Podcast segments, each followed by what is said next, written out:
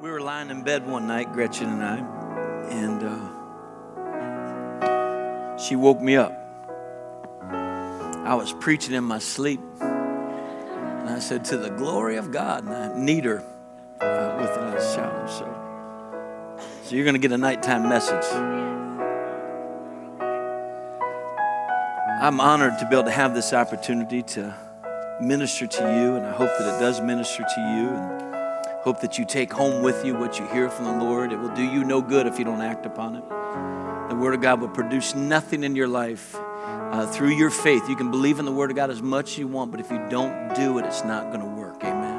If you don't become it, if you don't embrace it, if you don't apply it to your life. And I want to encourage you. Uh, and I, I, look out and I see people heads nodding. I see, and I look at the ones whose heads are nodding. I've watched them take the Word of God. I've watched them take it and apply it to their life and put their life into it. And so I want to encourage you to, to give ear to hear what the Spirit is getting ready to say to us. He's going to say something to us this morning that He's already said to us once before. I'm not as much returning to a message as a message is returning to us. It was a few years ago, uh, preached from this concept, from this heart, and I really feel like the Lord put it on my heart, and I'll tell you why in just a minute of how I was confirmed that that happened. Why don't you take your Bible in hand with me for just a moment. This is a very serious. I don't want to eliminate this or take this out of uh, the Scripture. This is important to you. This is your this is your manual. This is the way to know to do life. This is your history book. Your your life is in here. It says in, in Psalm 139 that every everything about your life is in here right now. So I want to declare this together. This is my Bible. I am what it says I am. I can do what it says I can do.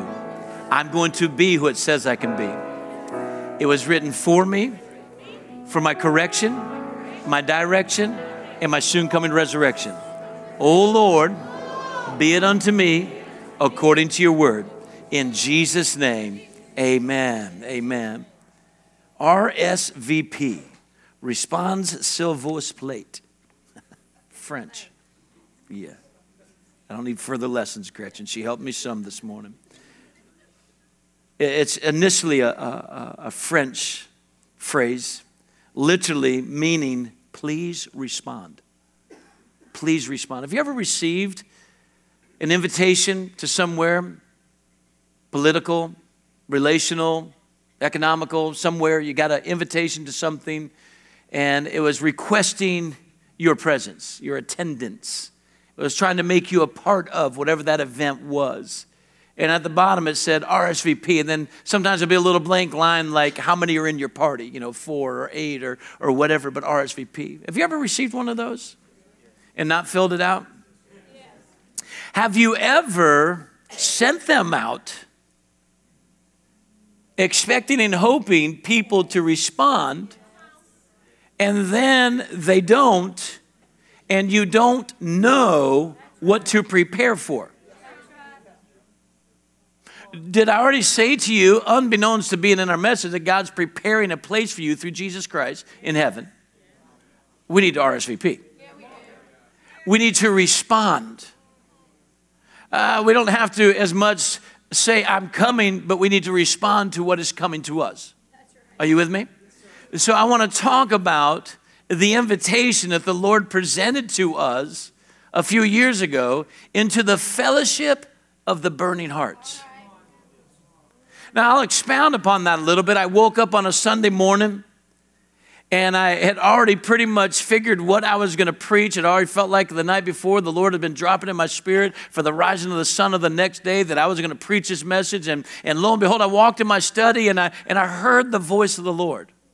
Literally heard. Now, this is not an audible sense. I heard the Spirit of God speaking to my spirit as if a whisper. And He said, I want to invite you into the fellowship of the burning hearts.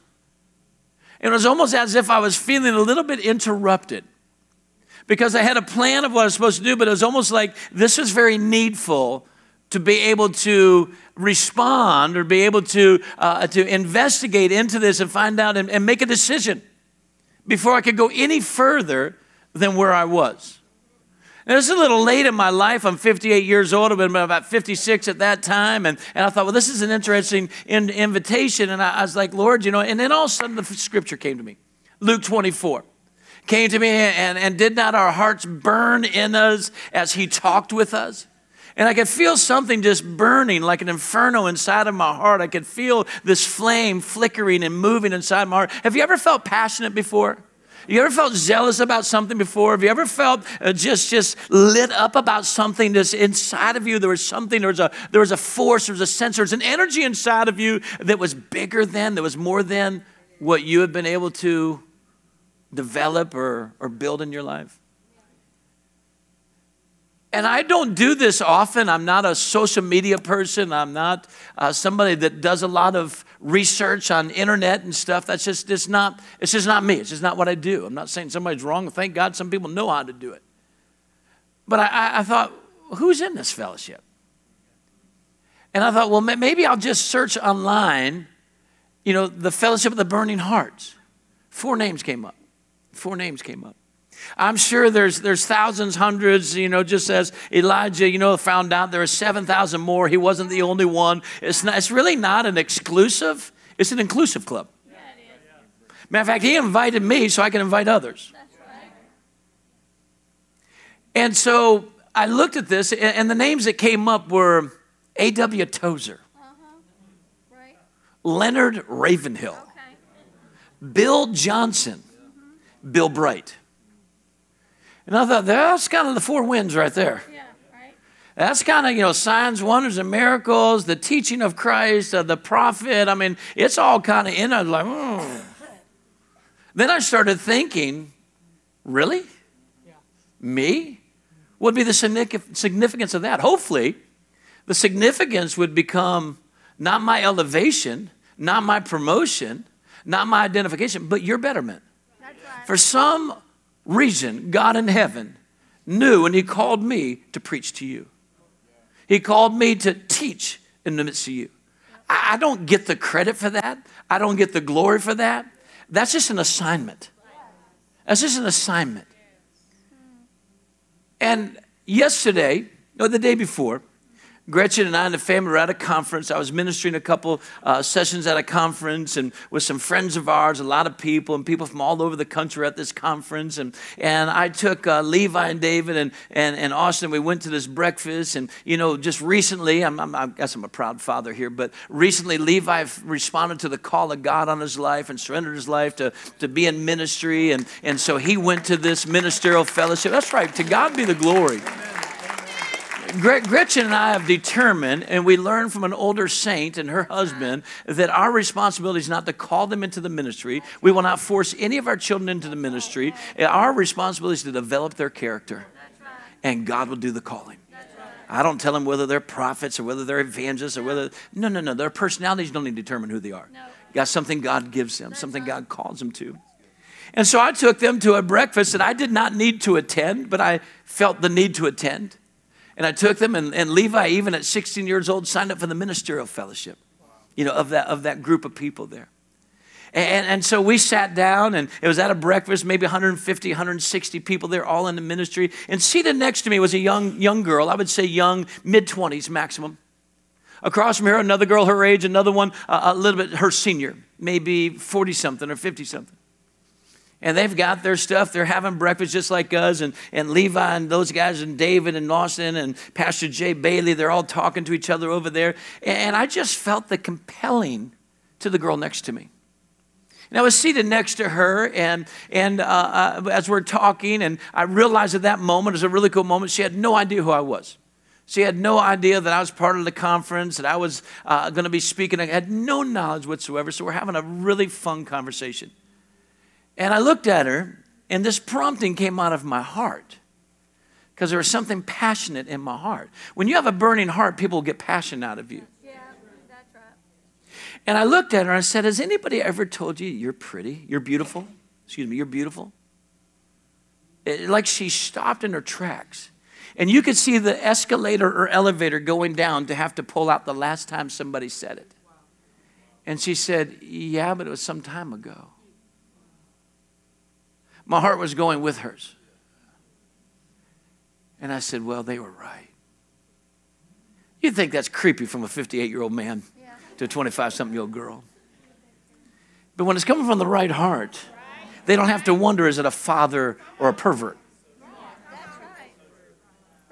Or a creep. You see, I don't spend time creeping on the social media, so I don't have a creepy heart. Be careful. The, the Bible talks about creeping things. It doesn't talk about them in a good way either. Be careful where you're creeping. And so the conversation carried on. I could not even tell you any of the rest of the conversations, probably conversation I've had with people before, but we just kind of talked and let her talk and ask some questions. And then time went on and I needed to go and they stayed at the conference. I had to go back seek God because I had a session that afternoon and came back into that session. Never saw this girl again. Never once saw her. I had a three and a half, three hour and 45 minute session. feel like one of those this morning. They were back to back. But the ministry time extended the next one. So now we're back for the night service. And, and after the service is over, boom, there she is. The trio. Trio. The three musketeerettes are standing in front of me, backpacks and everything. And, and the one who had the conversation with is standing face facing with me, and she looked more beautiful than she'd ever looked before. This is how you know you love somebody is if they look beautiful more today than they did yesterday or any other day. And she's standing there, she said, I had a biblical experience with you today. And I thought, somebody get me a theologian. That's an interesting introduction at the end of a service. She said, I had a biblical in, uh, uh, uh, um, experience with you today. I said, Really? I said, What was that? And her two friends are just there. Found out one's an aunt, one's a best friend, and they're just all just sitting there looking. And she said, Well, she said, I sat down with you at breakfast, and as as you spoke with me and I spoke with you, my heart started to burn inside of me. I said, You know, it's interesting. My wife came back and told me this morning at the lunch hour she repeated Bishop Joseph Garlington's message. He's 88 years old, African American man who can preach the gospel with the love of Christ. And he talked about the fellowship of the burning hearts. And I can remember Joseph Garlington in my life, always from a distance, saying, There's something that man has. I don't know what you came here in want of. And God may heal your elbow, He may heal your cancer, He may heal this or that, but that's just going to make your body feel better. God doesn't want your body, He wants your heart. God has something to give your heart that there's no other body part could hold it. If I put fire in your knees, you'd be pain. If I put fire in your shoulder, you would have shoulder pain. But fire in your heart gives you passion for God. You'll feel pain, the pain of others, the pain of his suffering, the pain of resistant worship. You'll feel it. You'll feel it. She said, So, so I sat there and, and, my heart started to burn. I said, I know that scripture. I said, My wife just said that the guy, she never knew. She was not working on what, what Bishop Joseph said. She made, had no, she said, Really? She didn't catch that part in the service. She didn't catch it. She said, and I sat there as my heart started to burn. I thought, I would like to sit under this man's teaching. That's what she said. She said, Those are the words that came to me. She said, and then I showed up at your session. And I said, That's him. I am having a biblical experience. I'm getting to sit underneath the one who caused my heart to burn inside of me as he spoke to me and my destiny. That kind of reminded me. I load up on an airplane tomorrow and I catch a lot of flack because I go and preach the gospel. I think there's something wrong with a person who doesn't want a person to preach the gospel. The calling on my life is prayer and, prayer and preaching of the word. That's the calling on my life. We have so many preachers in here. You, you could go two months. You could go two years without me preaching. You'd be just fine. Just fine. I love you. I love you deeply. I love you dearly. Come on this journey with us. We're going to take the gospel of Jesus Christ. I load up on an airplane. I could have gone with them to build a house, but I didn't because my assignment was to go preach. In 2020, after God had given me this invitation, and the world was going crazy I mean, crazy, right? It was just weird out there. Nothing seemed to make any sense but God. But God. They called me up from this base in this missions base in Mazatlan, Mexico where we've built three houses now. And, and they said, Could you do a Zoom call? I said, A what? A what? A, a Zoom call. I said, Let me get back with you on that. Jess? Uh huh. What's a Zoom call? She goes, Oh. I can, can I do one? She said, Probably not without me. And the cool thing is, every Zoom call I still do, I do it with Jess. Sometimes her picture is on there, sometimes it isn't. I might be talking to somebody in another part of the world and she hasn't done all that stuff yet. She gets it on there. So I get back and say, Yeah, yeah, I can do a Zoom call with. They're a whole base, 80 to 100 some people. Uh, 27 different, 28 different nations are represented on this Zoom call. And I said, What do I say? Thank God they could all speak English. Thank God. That made it a lot easier for me. And the Lord said, invite them into the fellowship. And I was like, oh, oh, the fellowship. I said, yeah. Because my heart was burning in 2020. Still burns right now. There's a flame inside of it. We are not going to be defeated. We're not going to be shut down. We'll advance it. We'll, we'll, we'll double, expand the church. We'll move up. Come on. And I said, okay. So I spent some time with them on the phone Short, long story to make it short now. And I introduced them into the fellowship of the burning heart. And all of a sudden, God took over the Zoom call. People started praying, people started crying, people started, they took their eyes off of the one who brought the invitation put them on the ones who sent the invitation. If you can learn to take your eyes off the one who brings, oh, the ones who bring, the ones who bring the invitation, and put your eyes on the one who's doing the inviting, you won't be worried about this stuff as much. You'll be able to press into the one who's called you. Amen who created you in his likeness and in his image. You know why I told her she was beautiful? Because the word of God says she's beautiful. She's fearfully and wonderfully made and beautiful. Listen, God is beyond description. And she's created in his image. I don't have any other words but to tell you you're beautiful. I didn't say, girl, you're hot. I didn't say, girl, you're. No, I said, you're beautiful because He is beautiful and we need to learn to worship Him in the beauty of holiness. So I leave tomorrow. When I was a little boy, my mom's probably online. She's my roadblock to hell and intercession. When I was a little boy, I used to walk around the house singing, I'm leaving on a jet plane. Don't know when I'll be back again kiss me, say goodbye, and all that kind of I told Gretchen, so I'm not perfect. I told Gretchen sitting in her mom and dad's driveway. One night I looked at her and said, I will never, when we get married, I will never sleep in a bed without you. Thank God she knows better.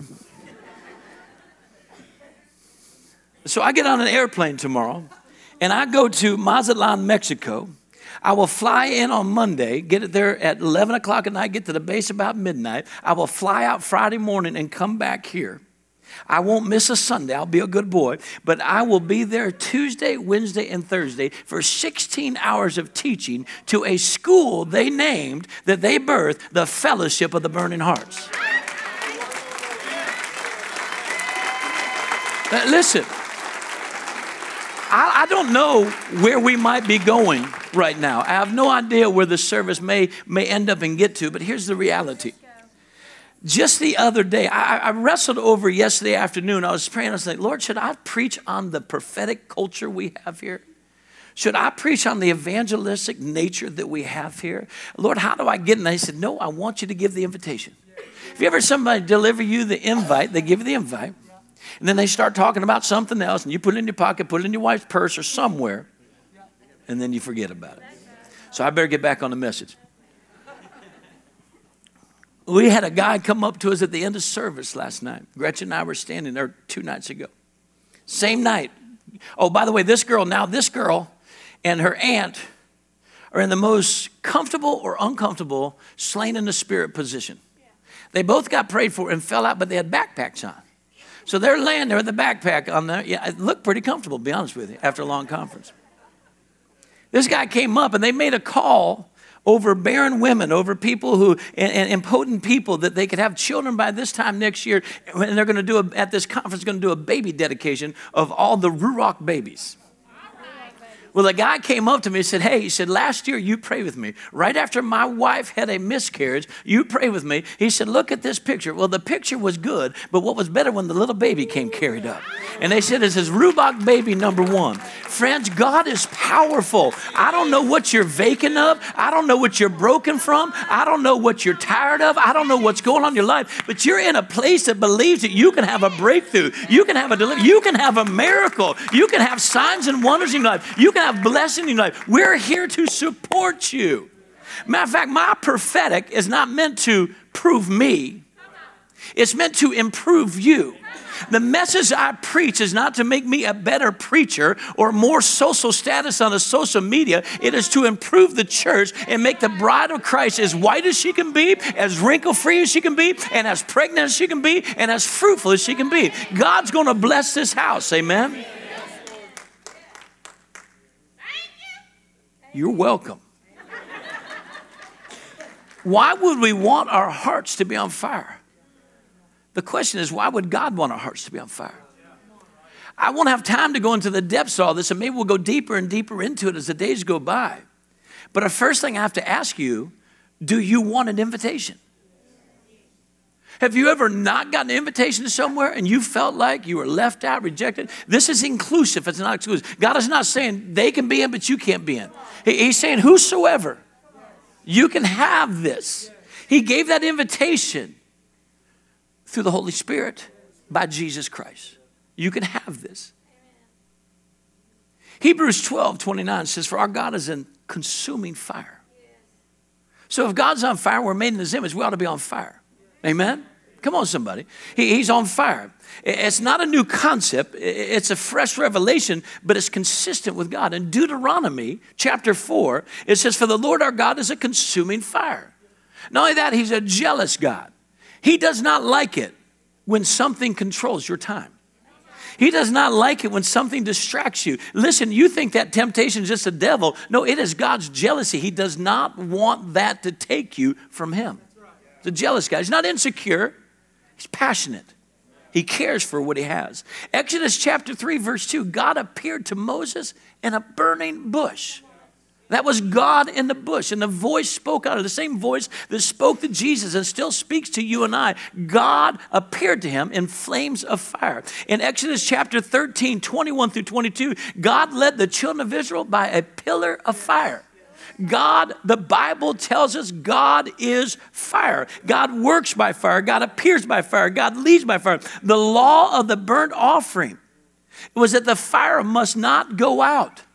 Listen to me. You and I are supposed to have a lamp in our hearts. And throughout the consistency of God, God does not burn out. We should not burn out either. God does not go uh, flameless at all. God is consistently on fire. You and I in our hearts ought to be always on fire, burning. Amen?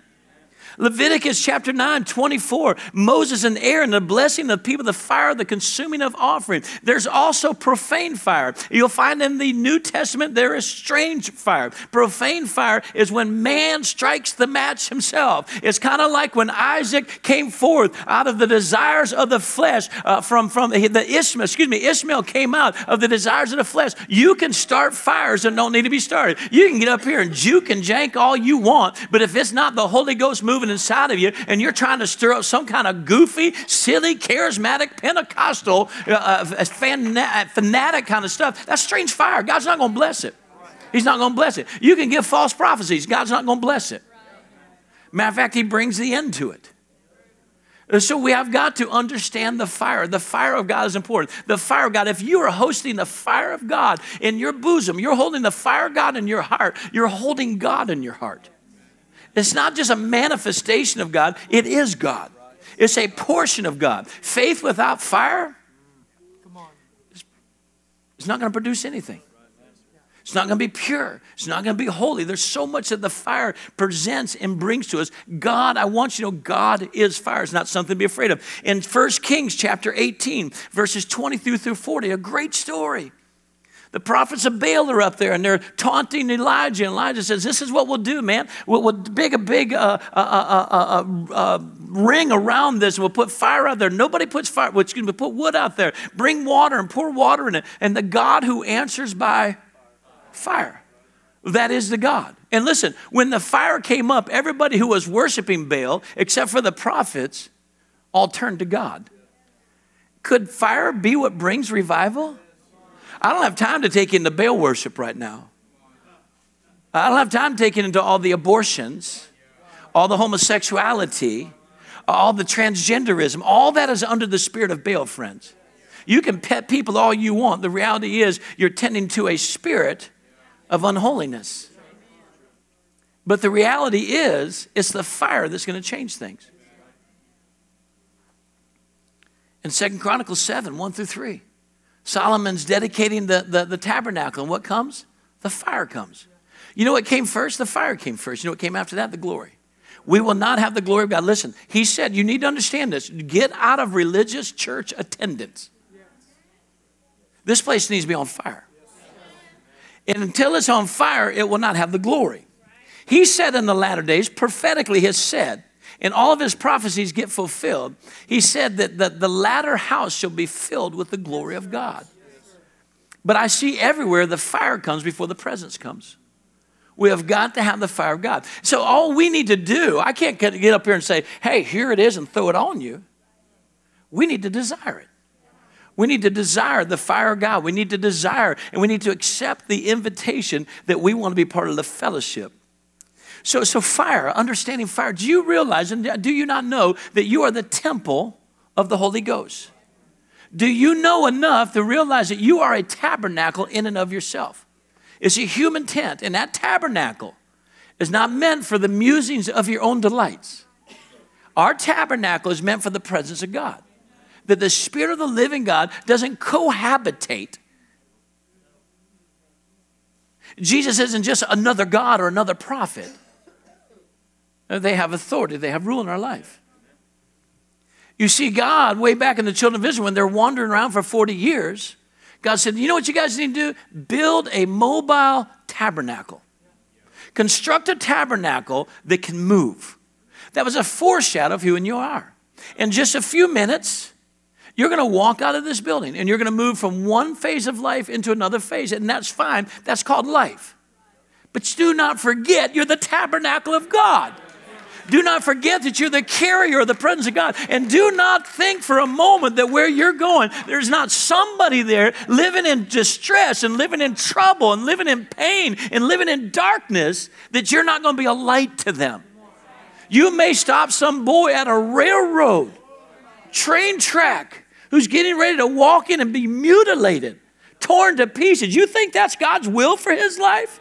No, that's the enemy comes to kill, steal, and destroy. A young man put his arm between the devil and God's intent and God's purpose and saved a person from the pits of hell.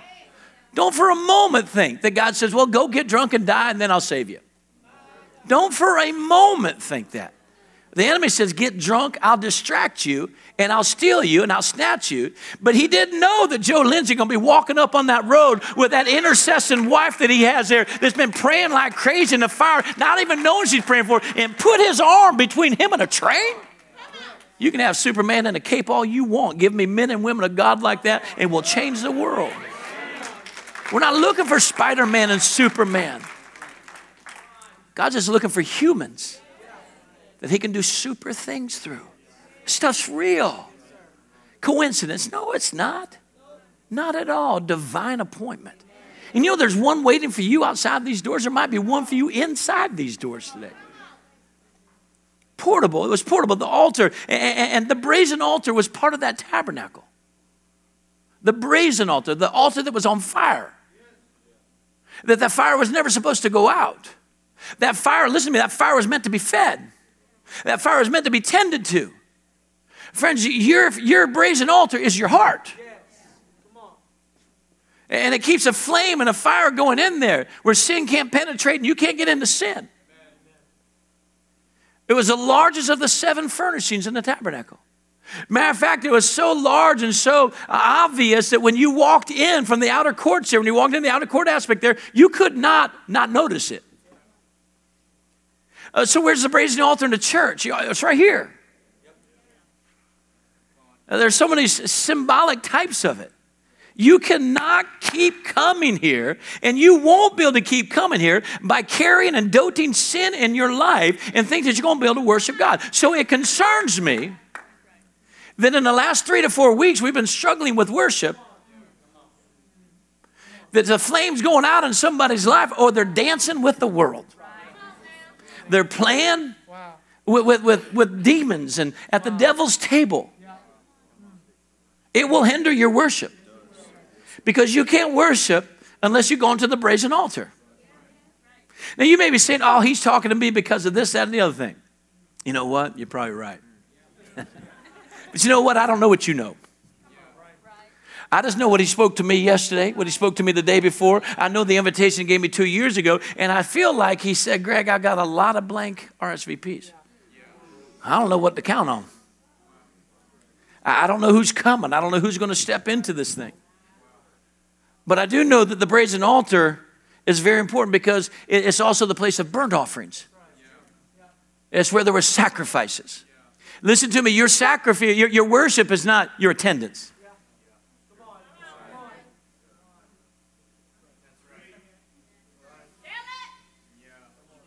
No, it's your time to sacrifice. Goofy people going up to the altar up there. Sacrifice. It's called an altar. yeah, I went about the years that I that I lived as a as an altar boy. Matter of fact, we called them acolytes, and knew nothing about the altar. Nothing. I will not answer to my God having been given the incredible privilege and honor to pastor a church, to minister and teach, to disciple, and our children get into their 30s and have no knowledge of the altar. Have no knowledge of the fire of God, of the power of God. This is who we are, guys. This is what we believe. Are you with me? So there's this whole concept of the brazen altar, as it being our heart, as being our mind of who we are. Let me talk to you about fire for a second. The phenomenon of combustion, manifested light, flame, and heat. Fire is one of the four alchemists, alchemists air, water, fire, and earth. Notice this air, water, fire. You read the Bible, air and water were not created, they're already there. You say, well, where did the fire come from? It's a good question. Have you ever asked that? Where's the first fire? Be a good one for the for the uh, Darwinisms. Where did the first fire come from? Bible tells us God is fire. God created the earth. Friends, you know in Malachi what the sun is called? With capital letters, Sun, S U N, of righteousness with a capital letter. That's his ball of fire. And last I checked, you can you can talk about and, and, and just say, I don't know about that burning bush. It was probably just some tinsel and the light was on it just right. And this, you explain that one to me. And you can't even get close enough to it to study it. But it came down on Saul one day, blinded him. He'd been resisting. Not going to worship God, I'm going to worship Phariseeism.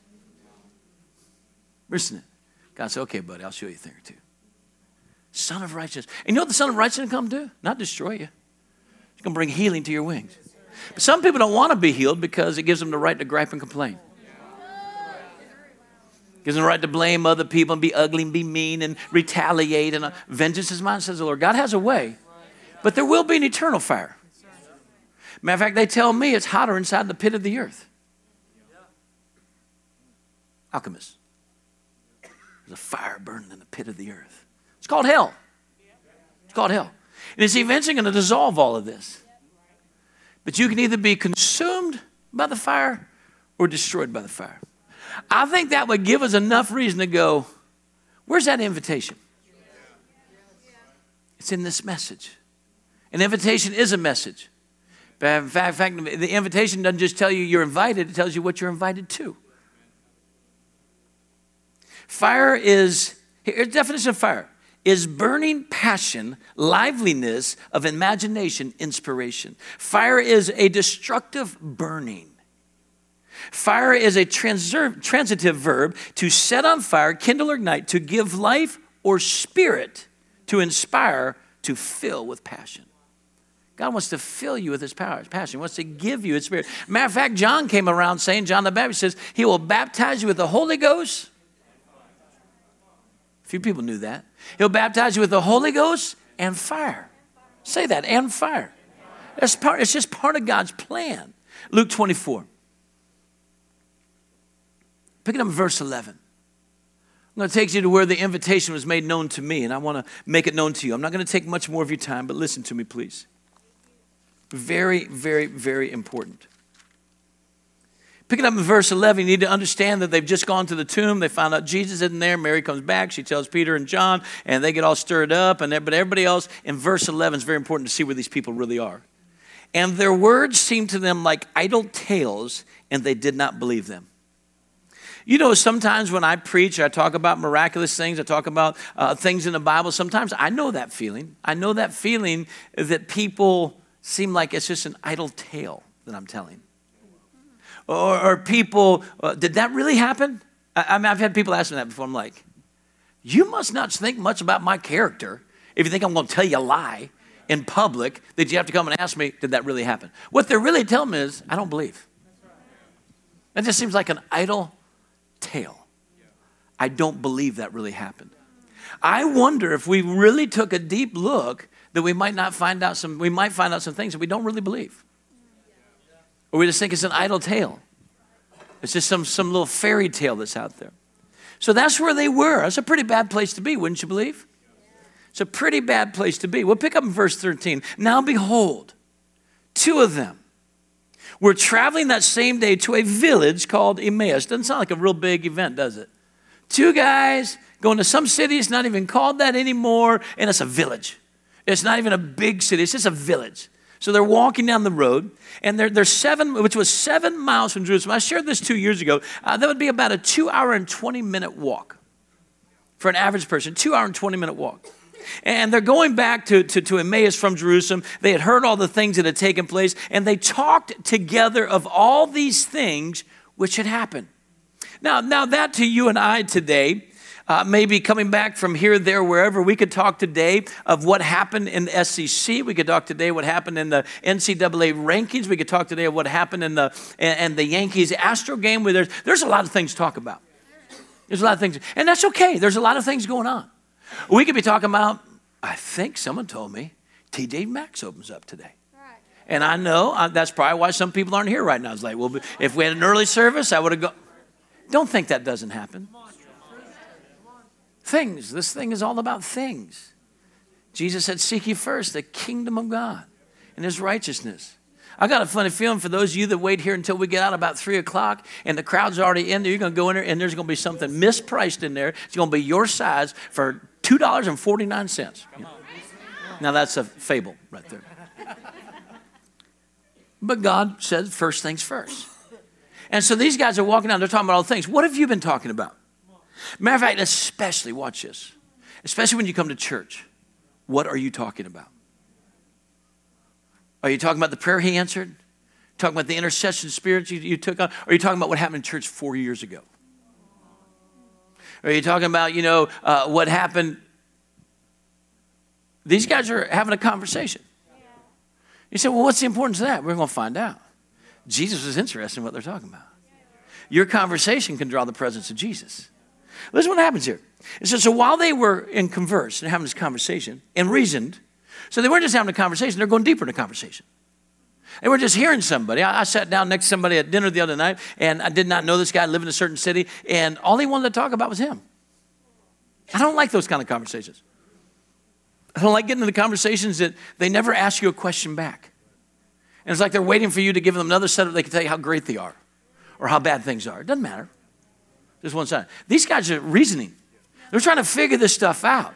They're trying to go through, well, what about this and what? They're pulling from this and that. They're having a, they're having a deep conversation. And listen what happens. It says, as they, as they converse and reason, that Jesus himself drew near and went with them. You No, you need to understand. Uh, Jesus has died, has been buried. They can't find him. The stone was rolled away. There's angels there, there's disciples there. These guys are just walking down the road, having a conversation, not sitting on the bar stool at some cafe. Maybe you can be, not over here. What is a conversation? It doesn't matter where you are, He will draw near to you. Are you talking about Jesus? Are you talking about weather? Are you talking about, what are you talking about? Are you with me? So he shows up there, but their eyes were restrained so that they did not know him. There's a restriction in their eyes, they don't have revelation. In verse 17, he said to them, What kind of conversation is this that you are having with one another as you walk and you're sad?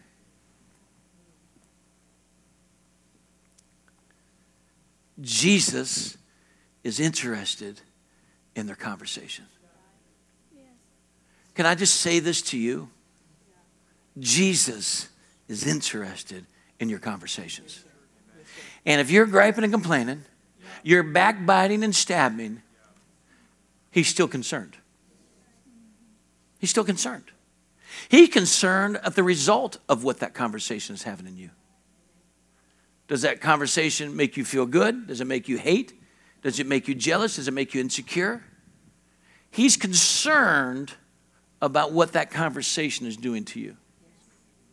That should be a real startling awareness. Because I wonder how much idle talk we do. I wonder how much idle conversation we're in that's not going to produce anything. He doesn't want his church in idle right now, he wants it in full gear. Amen? And then the one whose name was Cleopas answered and said to him, Are you the only stranger in Jerusalem? In other words, saying, I don't know you and I don't know where you came from. Wait a second, wait a second. this is the very guy that they've been serving for three years. This is a guy that, that they have been believing in. This is a guy that they have been uh, following. This is a guy that's been teaching them for all these years, all this minutes. They've seen him do signs, wonders, miracles. And he's saying, I don't know you. You're a stranger to me. Stranger things are yet to happen. He said, And have you not known the things which happened here in these days? He said to them, What things?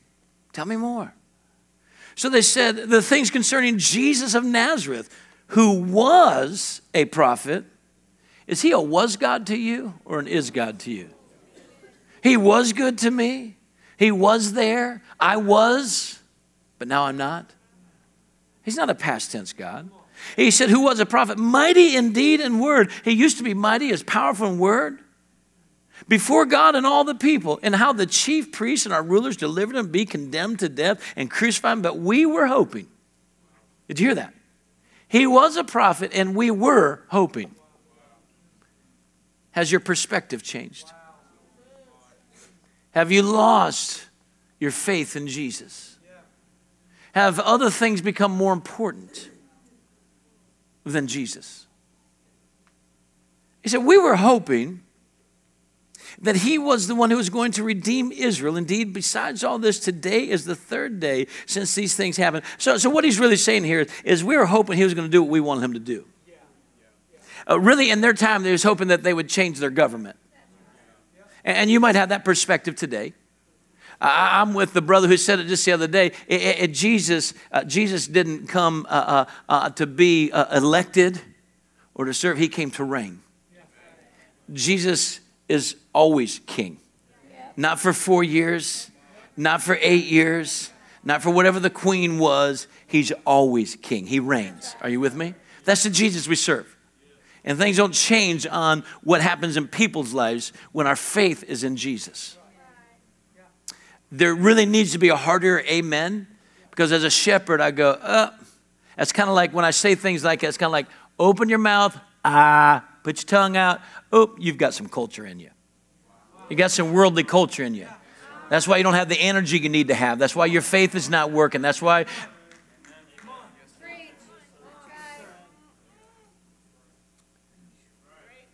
He said, But we were hoping that it was He was going to do all these things for us. Friends, listen to me. We don't come to church so He can do things for us. We come to church because of what He's done for us. We come to church for who He is and what we can do for Him. Yes, and certain women of our company arrived at the tomb early, astonished when they told us they did not find his body, and they came saying that he also seen a vision of angels who was alive.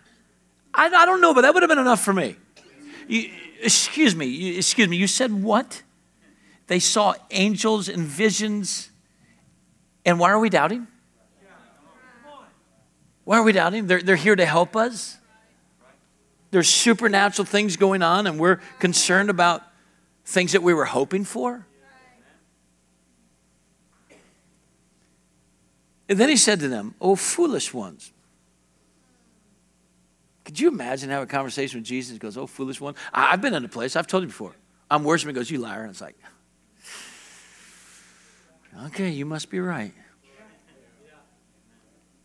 Because I was saying one thing and doing another. Oh, foolish one, slow of heart. Slow of heart. Have you ever, have you ever, uh, Gretchen kind of tickled me the other day. I didn't know where it was going to fit in, baby. But, but she, she, she said, Oh, she found an old note. You know, we're moving some things around now. She finds this old note. She goes, Oh, these are some revelation I have on camping. camping?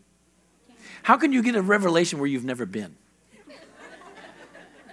And I just kind of perked my ears. I thought, this is going to be interesting. Uh, Hannah might have been standing there. You were sitting there with him, weren't you, Hannah? And, and she starts reading it, and, and I realize she's having that moment. And if you've ever done this before, you read the Bible, and you're like, oh, whoa, whoa. And then you read it again, you're like, I didn't I don't know what I was feeling over there, but I, I don't know what it was. But she starts reading these, and I'm like, there was no unction on it whatsoever, you know?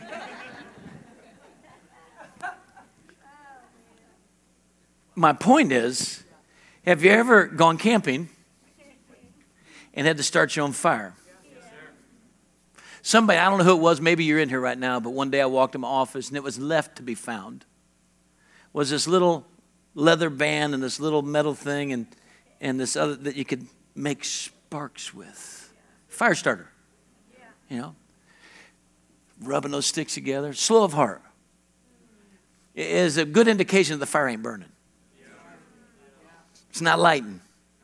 You don't have the right stuff in order. Are you with me?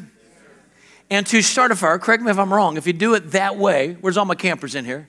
Raise your hand, Gretchen. Yeah, all, all my campers in here.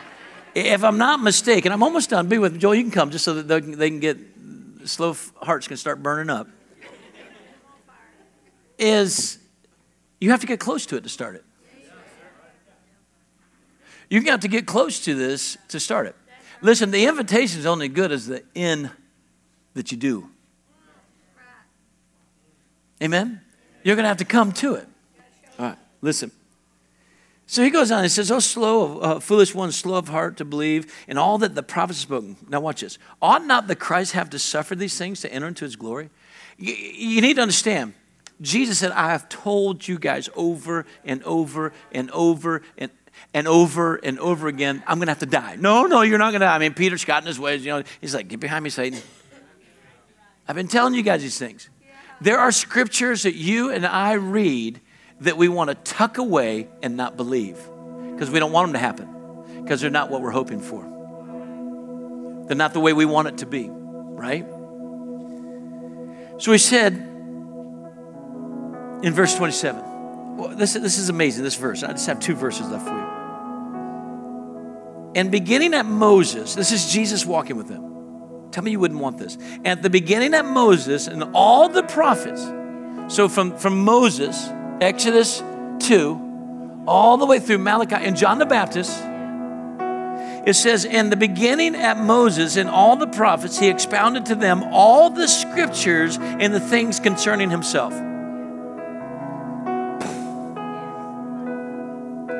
Right then, they might be two minutes in a two hour and 20 minute walk, so they got two hours and 18 minutes left walking with Jesus. He asked just a few questions. What are you guys talking about? Let me talk to you for a while. And he walks them. Think about that. The good teacher. He walks them, Becky, for two hours and 18 minutes, give or take. And he explains everything to them about him from Moses to John the Baptist. He said, All the law and the prophets hang upon these. He most likely started to explain to them about the prophet named Jesus. Two hours and 18 minutes? Man, two minutes or 18 minutes, we're looking at our watch going, not the burning hearts. Takes a little while to get a fire going, but he started one. Gets real interesting. They drew near to the village. Remember, they had a place to go where they were going, and he indicated that he would have gone farther. Now, you can stop at the next verse and go, Man, that's awesome. They constrained him and they said, Don't go any further. Come stay with us. I, I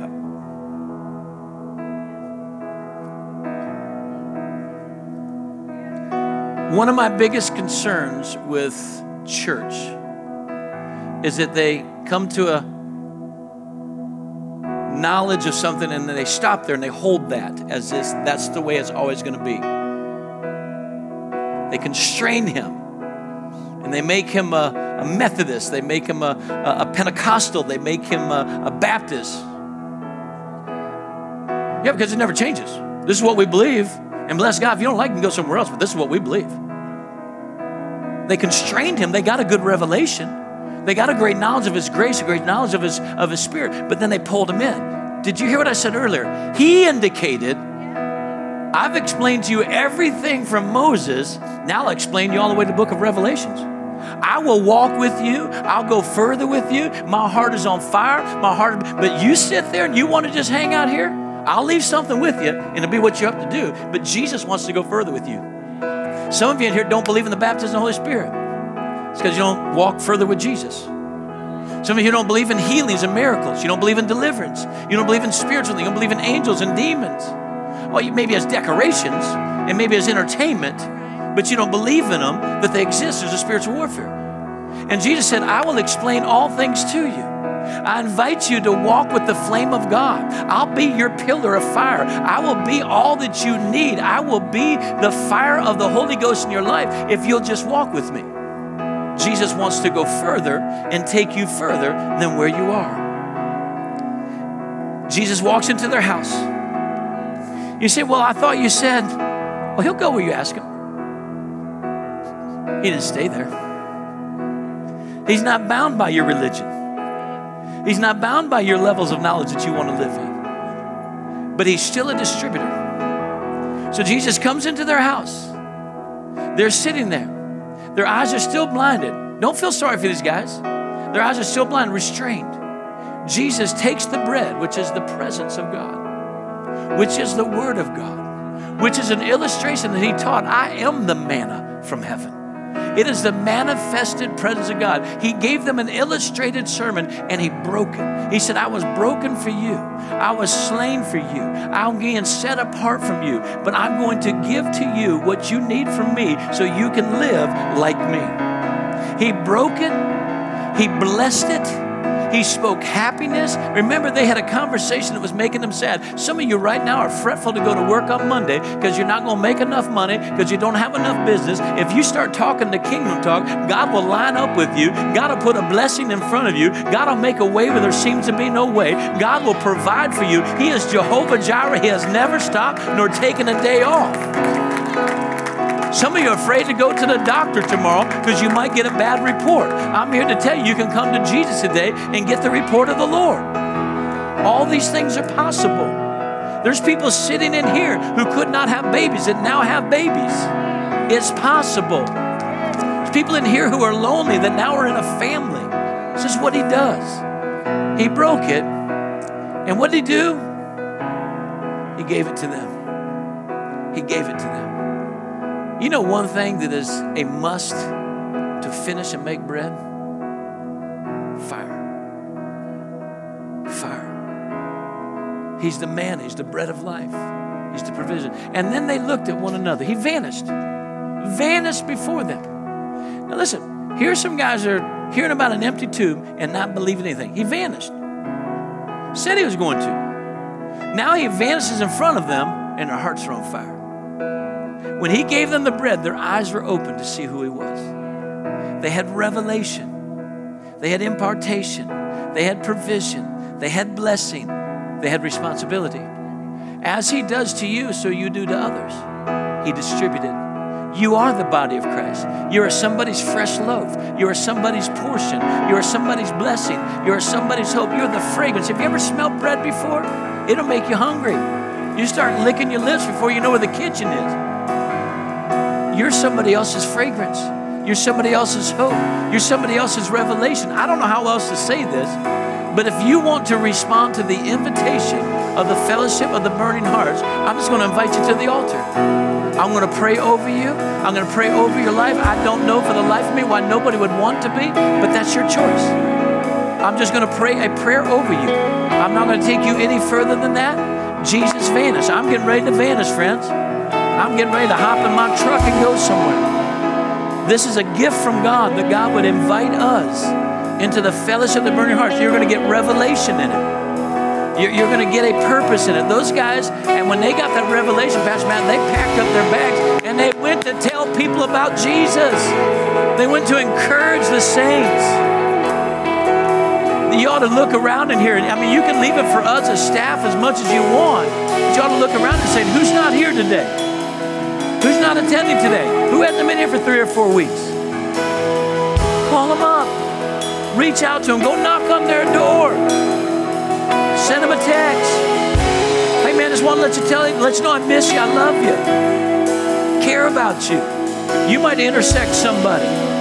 Could you imagine that? The Holy Ghost moves on you. Somebody by the name of Tim or somebody by the name of John, somebody by the name of Lucy, and all of a sudden you're like, man, they haven't been in church in a long time. And the Lord says, go see them. Oh, they haven't been in church in a long time. They won't be happy to see me. They'll think I'm trying to get them to come to church. And finally, out of sweat and bullets, you walk up to their door and you knock on their door and they're getting ready to pump themselves, inject themselves some heroin. They're getting ready to take some fentanyl or something like that. And you walk in and you keep them from becoming a drug addict. You keep them from overdosing. They might be getting ready like Rick Reynolds was that time when somebody knocked on his door with a piece of banana bread and they knocked on his door and behind the door was a pistol he's getting ready to shoot himself with. He said, God, I'm getting ready to kill myself, but I sure would like to have some banana bread. And somebody from Love Thy Neighbor knocks on the door and gives him a loaf of banana bread. And the man gets saved. And now he preaches the gospel. Now he's married. Now he has a family. Now he goes to Africa preach. I'm here to tell you somebody's waiting for a loaf of bread. Somebody's waiting for a piece of bread. Distribute what you have. I declare over you now. You are invited to the fellowship of the burning heart. I don't know what it's going to look like in your life. I don't even know what it's going to look like in my life. But we will burn for Jesus. We will burn with Jesus. We will be lit on fire for Jesus. I declare over you that you'll be provided for. I declare over you you will be blessed. I declare over you you have revelation. I declare over you you'll have purpose. I declare over you every promise that He has for you will be yes and amen. I declare that something shifts and something changes today. I declare that He is lighting you. He's lighting you on fire. You will be lit by Jesus, and something will burn different in your heart. Your appetites are going to be different. Your interests are going to be different. Your time schedule is going to be different. But I'm here to tell you that's what Jesus does. He makes us different. Amen. He makes us different. I invite you. All you have to do is say yes. All you have to do is say yes, Lord. Why don't you do that on the count of three with a loud voice and just acclaim, I'm going to be a part. I accept the reservation. I declare it right now. Always bring a first response. One, two! Come on, give the Lord a praise. The Lord bless you and keep you. The Lord cause his face to shine upon you and be gracious unto you. The Lord lift up his countenance upon you. May the Lord our God speak to you. May the Lord our God walk with you. May the Lord our God be the flame of provision in your life. May he be your bread. May he be your fullness. May he be your joy. And may he be your revelation. May God bless you with protection, provision, and a shalom peace upon your life. I declare this in Jesus' name.